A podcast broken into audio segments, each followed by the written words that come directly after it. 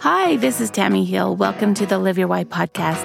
I have a special guest from BYU today, Dr. Chelom Leavitt, and she's going to be visiting with us a little bit about mindful sexuality. So sit back and get ready for some fun. Hi, Chelom. How are you today? Really good. Thank you for having me, Tammy. Yeah, it's fun to have you. I want to just jump in quickly because I know we don't have a bunch of time, but can you just tell my listeners what does mindful sexuality actually mean?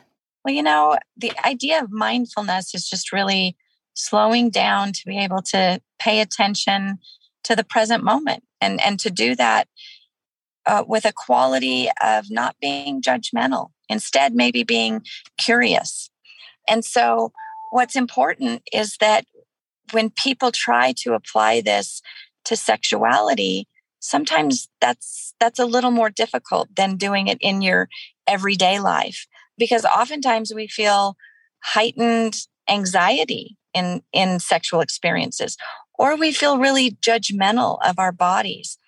And so learning to be able to do that during a sexual experience is uh, it takes a little practice. And so it's off, often helpful to start off just by being mindful in your everyday life and then continue to try and apply that to your sexual experiences.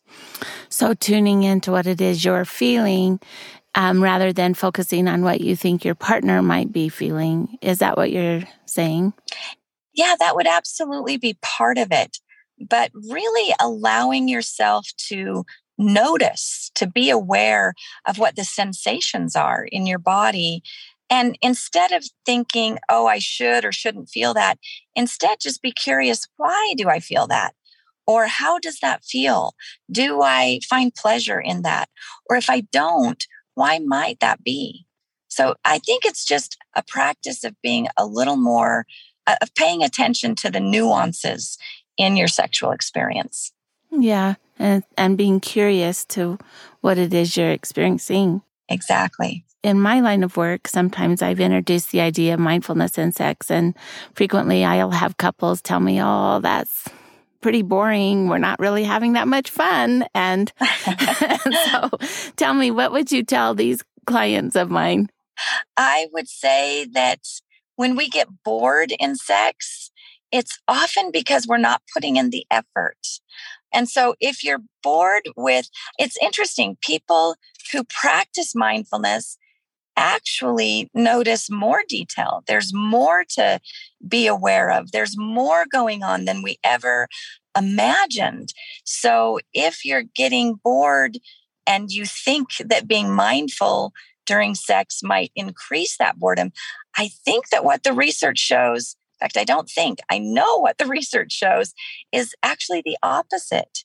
People who are more mindful during sex, who can slow down, be aware, be curious, just like we said, they start to notice things about their interactions that had escaped and had had gone unnoticed before mm-hmm. and it it opens up this whole new area of interaction with their partner it might open up new feelings, new emotions that, that they had kind of rushed by.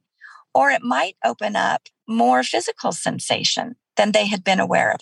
This is particularly true for women. Women, we know, have a little bit of a disconnect between what they actually process in their mind cognitively and what they're experiencing in their body. And so sometimes we could actually be feeling arousal in our body, but not be super tuned into it. And so when women are more mindful during sexuality, that gap closes and they start to be more aware of what's actually going on in their body, which really helps arousal mm-hmm. and really helps that connection between partners. Mm-hmm. So, really slowing down, even though, you know, it's different. It's different maybe than what you're used to. And anytime you yes. do something new, it's a little awkward or, you know, strange. Yeah. But to continue to practice it, I, I'm hearing from you that it actually can really bring out a lot of great passion and emotional connection that otherwise maybe you rush through. Yeah, and I'm really glad you bring up this idea that it will be awkward at first. And if, if you can just kind of embrace that and just think, this is an adventure that the two of us are are going to embark on and we're going to just embrace it and and kind of laugh about the awkwardness but keep practicing it. What we know is that certain chemicals like dopamine increase when we embrace a new activity with our partner.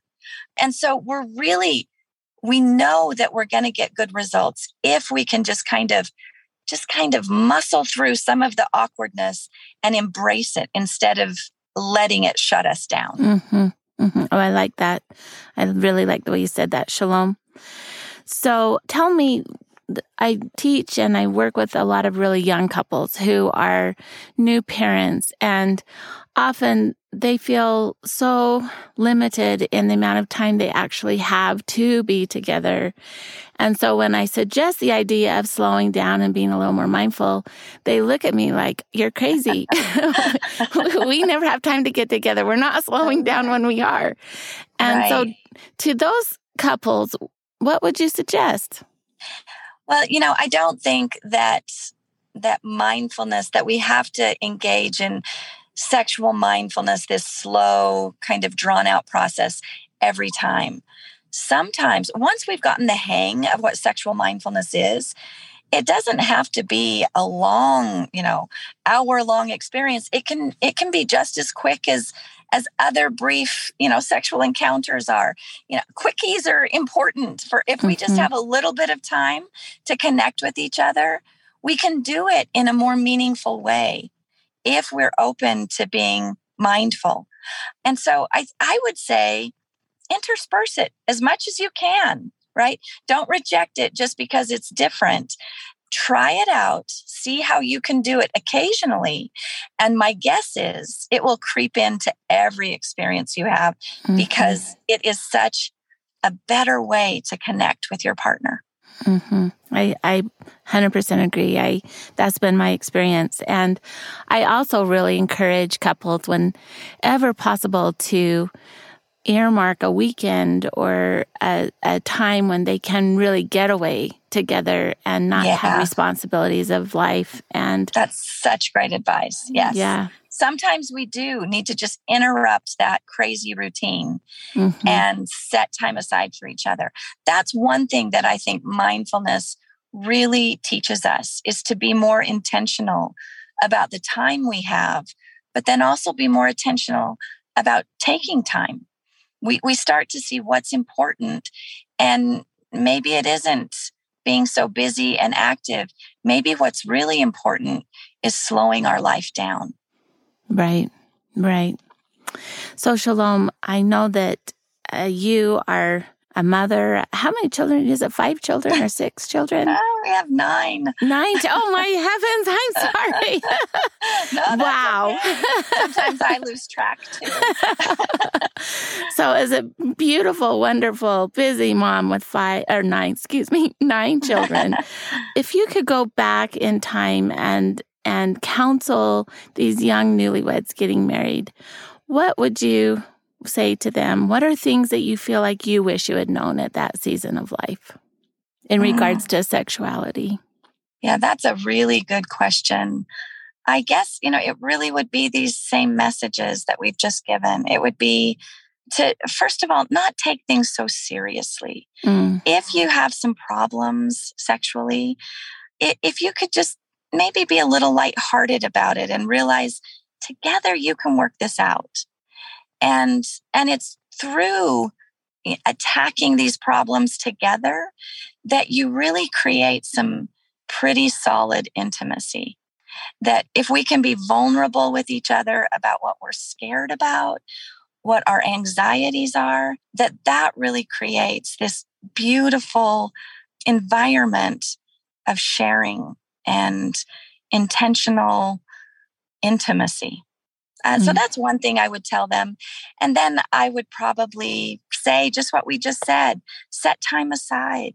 Make sure that you really do value this time that you have with each other because it really sets a foundation for how you're going to treat your relationship the next 50 years you know, and, and I know that sex isn't everything, but it is pretty important. Mm-hmm. And when we, when we let it just become monotonous, like we mentioned at the beginning, or even we forget about it and, and let it take a lower priority, we're missing out on this important tool to give power to our relationship. Mm, that was beautifully said. So then I'm hearing to these young new couples one, don't be so serious. yeah. You know, realize that you're learning together and you can attack problems together, stay on the same team. Yeah. And to to really be intentional in making this a priority in your marriage so that as you grow old together, you have this important connection. Yeah. And you just reminded me of one kind of cute story that comes from my own family. One of my daughters was just about to get married. I think it was the day before. And I, we had been really open about sexuality. Mm-hmm. I just asked her, is there any last questions you have that, you know, I can kind of help you relax? And she said, you know, I think I have a pretty good understanding of it.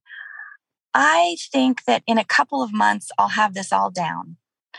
And, uh, you know, and I didn't laugh out loud, but I did internally because, like you know, and I know, this is a lifelong process. And I think we do get the mechanics down pretty quickly, but the real nuances and the, the little challenges that hit us along the way, it creates this environment luckily so, that we are always learning. We are always challenged to keep knowing more about our spouse. And that's what's so beautiful about approaching this mindfully is that we can really get those nuances. We can really understand the subtle things that are happening between the two of us. Mm-hmm. That's a fun story. It's kind of like the story when when the bride's saying, "Oh, it's all over," and the and the mother saying, "Well, which end are you at?" so. So chelom as we wrap up today this i call this the live your why podcast because i really believe if people can understand what it is they really want to be out, about on earth and what they want their mortality to represent and they choose to live that they're going to claim a lot of joy and feel a lot of peace so I'm just curious if you could share with my listeners what is your why? It's a great question. I think my why, partly, I can't give all my why right here, but partly, as far as this topic goes, my why is helping people understand that by slowing down and being a little more intentional in your sexual life, in your marriage, you're going to create deeper meaning you're going to you're going to take a relationship that can at times be fragile and make it much more sturdy and powerful.